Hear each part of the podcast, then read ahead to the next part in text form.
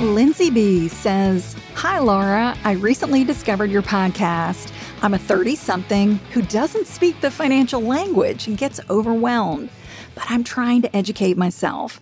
I appreciate that you break topics down into short, digestible episodes. I recently listened to your shows on buying a home and mortgage points.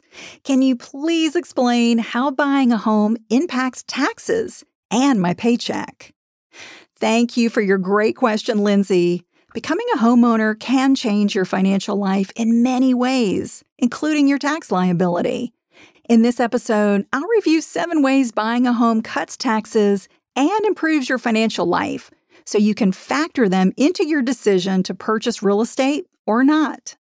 Hello, friends, and thanks for joining me this week. My name is Laura Adams, and I'm a personal finance expert who's been hosting the Money Girl podcast since 2008.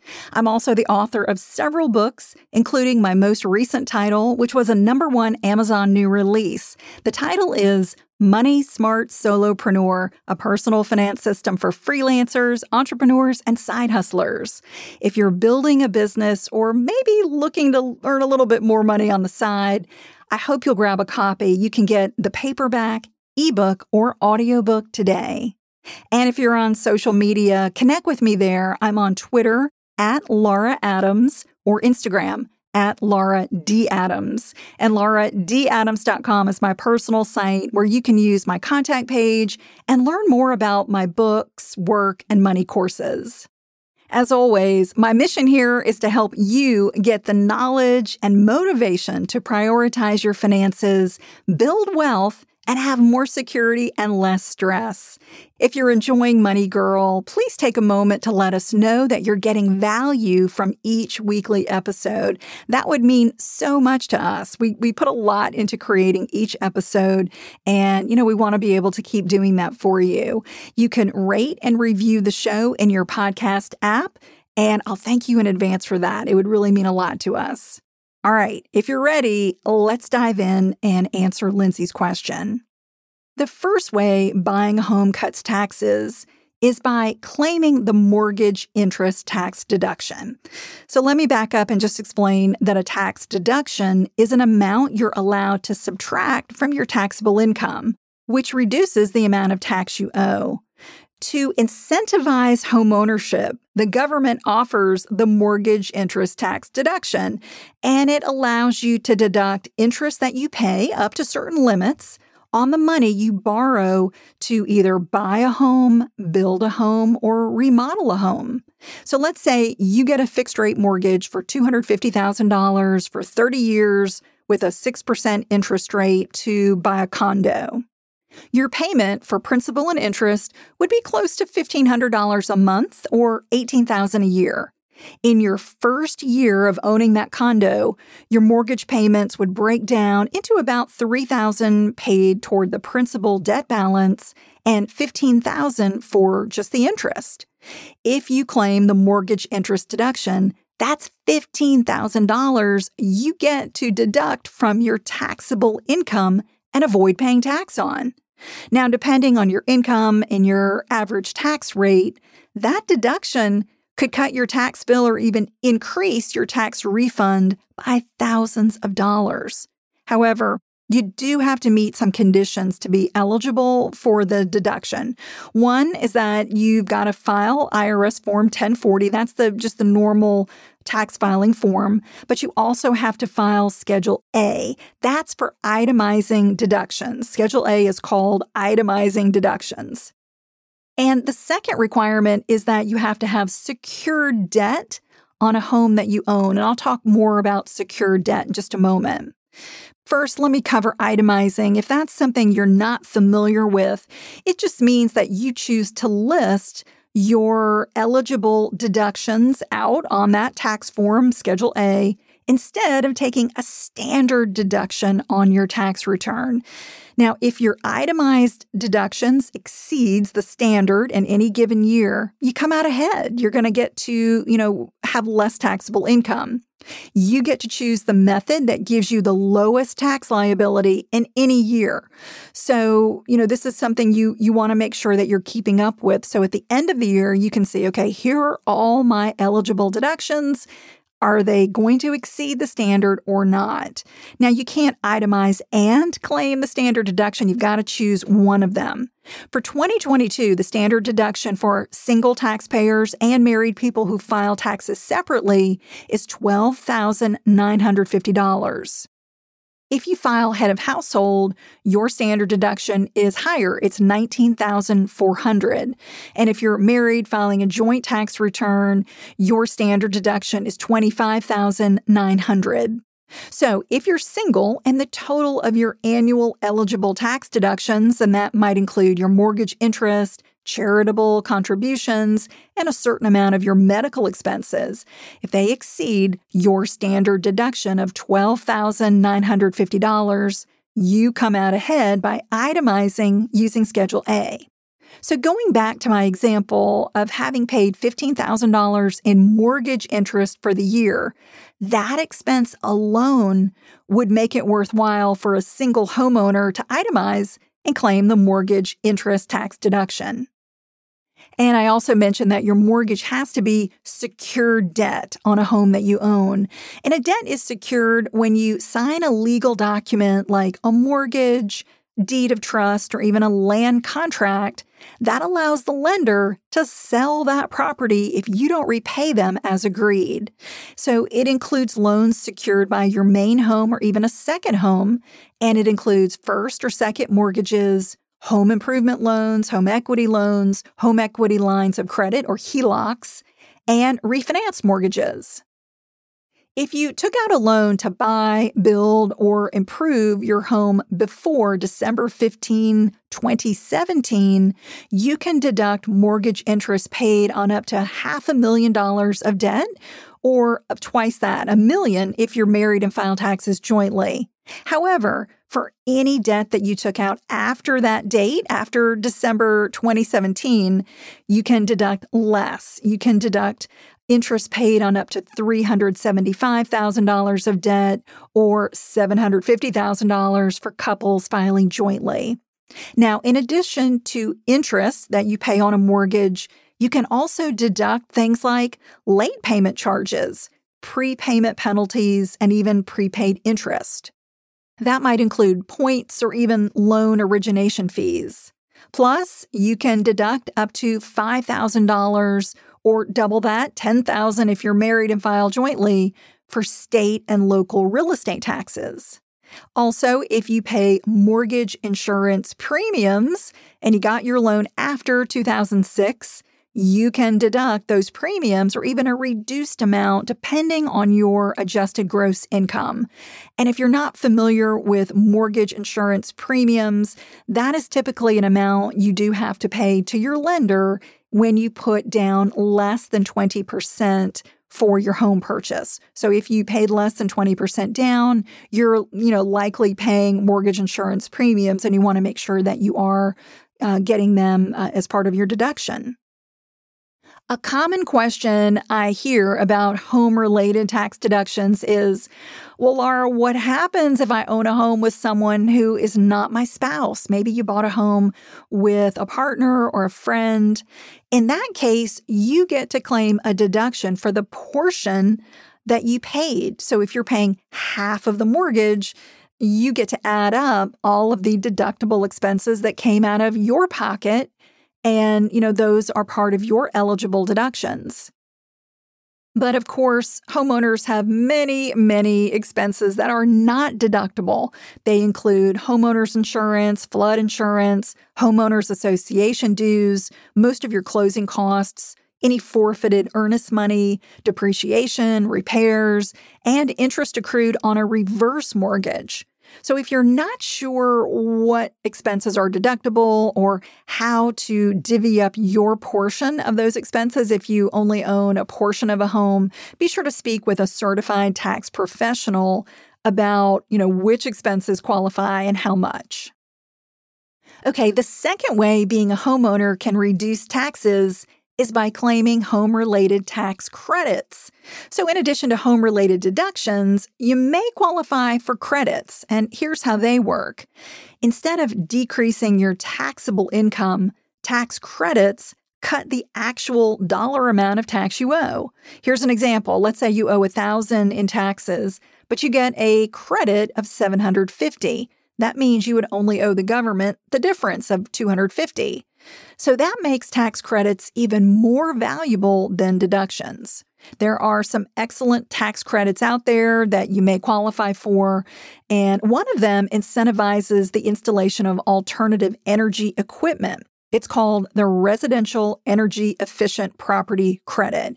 So it offsets your taxes for certain expenses that you may incur, like installing solar electric panels, solar water heaters, geothermal heat pumps, small wind turbines, and fuel cell property, all of those expenses uh, for your primary residence and even a second home if you have one. For 2022, that credit equals 26% of the cost, and that does include the installation. Now, going forward, that will decrease. The credit actually steps down to 22% for 2023, and then it's set to expire unless, you know, something happens and it does get extended. There's no maximum credit for those solar, wind, and geothermal uh, expenses. However, the credit is non refundable. So that means that it, it, does allow you to lower your tax liability to zero, but not lower than that. So you can't get a tax refund. The maximum that you can get is just bringing your tax liability to zero, which is still pretty good. If you want to learn more, check out Form 5695 called Residential Energy Credits. I'll put a link to it in the transcript for the show. Also, if you're thinking about borrowing money for some eco friendly improvement for your home or even to purchase an electric mm-hmm. vehicle, there are some eco friendly lenders out there that can make those purchases more affordable. One of them to check out is Tenet. It's T E N E T. And right now they're offering, you know, very low interest rates for loans on electric vehicles.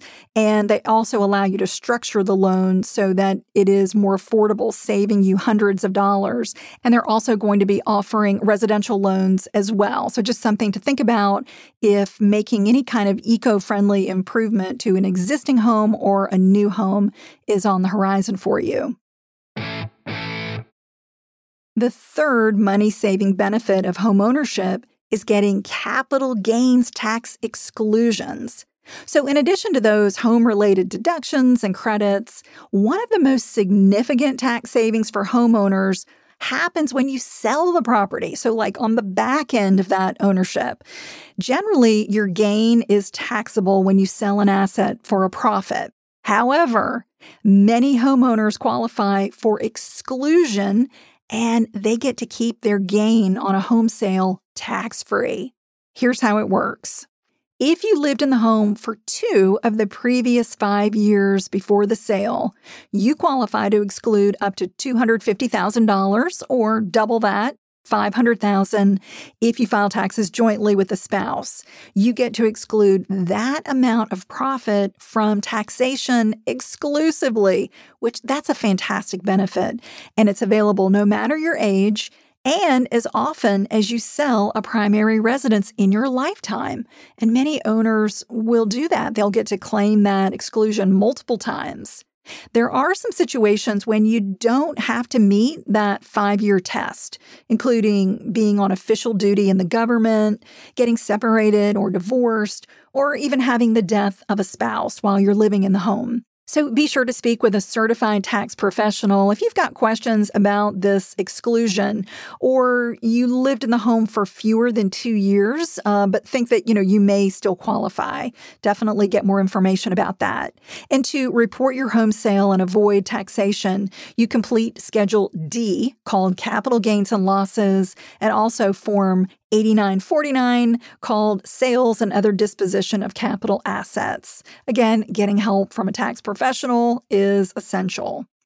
All right, the fourth tax benefit that you might be eligible for is claiming the home office tax deduction. You can claim your home office expenses if you have part or full time self employment income and you work from home. Note that this deduction is also available for renters. So, you know, you don't have to be a homeowner to claim this one.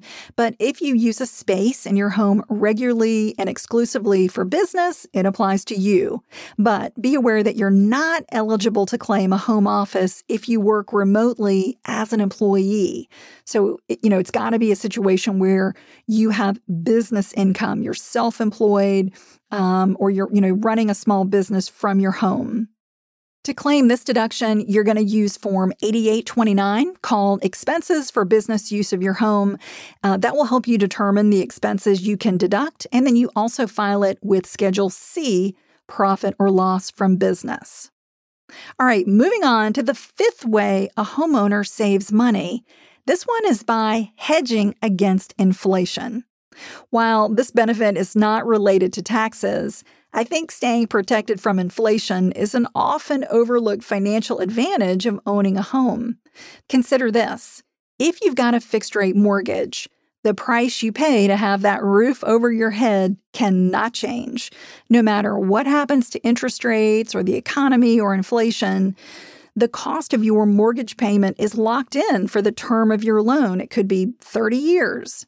Even an adjustable rate mortgage or ARM does come with an interest cap, so at least you know the maximum potential mortgage payment that you would ever have to pay.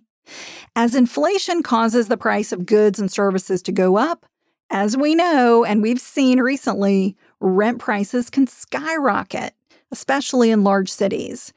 So that makes owning a home much more affordable when inflation rears its ugly head. The sixth way being a homeowner can save money is by paying less than renting. This benefit is also unrelated to taxes, but owning a home is still less expensive than renting in many parts of the country. Even though interest rates are higher than they've been in many years, historically, you know, they're still reasonable because they're still in the single digits. So, over the long run, owning an affordable home can be cheaper than renting even when you factor in all the expenses that come with it, like a down payment, closing costs, property taxes, homeowners insurance, repairs, maintenance, etc. So, if you're thinking about buying, you really want to do the math. Add up what is that bottom line cost to be a homeowner versus what would you have to pay as a renter to rent a similar property? And, you know, that's, you know, just one way to make that decision. And the final seventh way buying a home helps your finances is by building equity. Most homeowners who keep a home for at least five years are going to enjoy building some equity. And equity is simply the value of your property less what you owe for it. For example, if your home's market value is, let's say, 350,000 and you owe 100,000 for a mortgage and 50,000 on a home equity line of credit, you've got 200,000 in equity. So what's so excellent about fixed rate mortgages is that each payment comprises a principal and an interest portion. Each monthly payment automatically reduces your outstanding loan balance by a slightly larger amount. Therefore, every payment allows you to own a little bit more of your home and owe a little bit less. That's different from paying rent, which is a pure out of pocket expense. Although real estate values can go up and down over the long term, you know, they have appreciated. So if your home value does go up while your debt goes down, that's a powerful combination for building equity. Lindsay, I hope this helps you understand some of the main financial benefits of buying a home. As I covered, some are directly related to cutting your taxes, but others just improve your overall financial life. And if you're not sure if the time is right to become a homeowner, ask yourself the following questions Do I have good credit? Can I demonstrate two to three years of steady income from a job or business? Can I afford to pay a mortgage, property taxes, homeowners insurance, and other unexpected expenses that may come up? Is my current income likely to continue or increase? Do I have enough saved for a down payment? And will I stay in the home for at least three to five years? If you answer yes to these questions, you're probably in an excellent position to consider buying a home seriously. But I will say it's not for everyone. You know, you really do have to consider not only the cost of buying versus renting, but also your lifestyle. You know, how would owning a home affect your ability to move if needed? Um, and, you know, maybe there are amenities to renting that you really enjoy that you know you wouldn't be able to afford as a homeowner. These are all of the types of things you've got to weigh just the pros and the cons when making that, you know, really important decision. If you're like Lindsay and you've also got a money question or just maybe a topic suggestion, I would love to hear from you. It's easy. Just go to lauradadams.com and email me using my contact page, or you can even leave a voice message at 302 364 0308. And as I mentioned, when you're at lauradadams.com, I would love you to also check out more about my work, books, and money courses. And one more thing before we go. If you haven't joined my free private Facebook group called Dominate Your Dollars, I'd love to have you in the group. It's a fantastic group of people who are asking good questions, they're helping each other, and they're reaching their financial goals. So it's so important to get that support. You know, when you're just learning and getting educated, having a community behind you can really make all the difference. So search for Dominate Your Dollars on Facebook and join the group. That's all for now. I'll talk to you next week. Until then, here's to living a richer life. Money Girl is a quick and dirty tips podcast. It's audio engineered by Steve Riekeberg with editing by Adam Cecil. Our podcast and advertising operations specialist is Morgan Christensen. Our digital operations specialist is Holly Hutchins. Our marketing and publicity assistant is Davina Tomlin. And our intern is Cameron Lacey.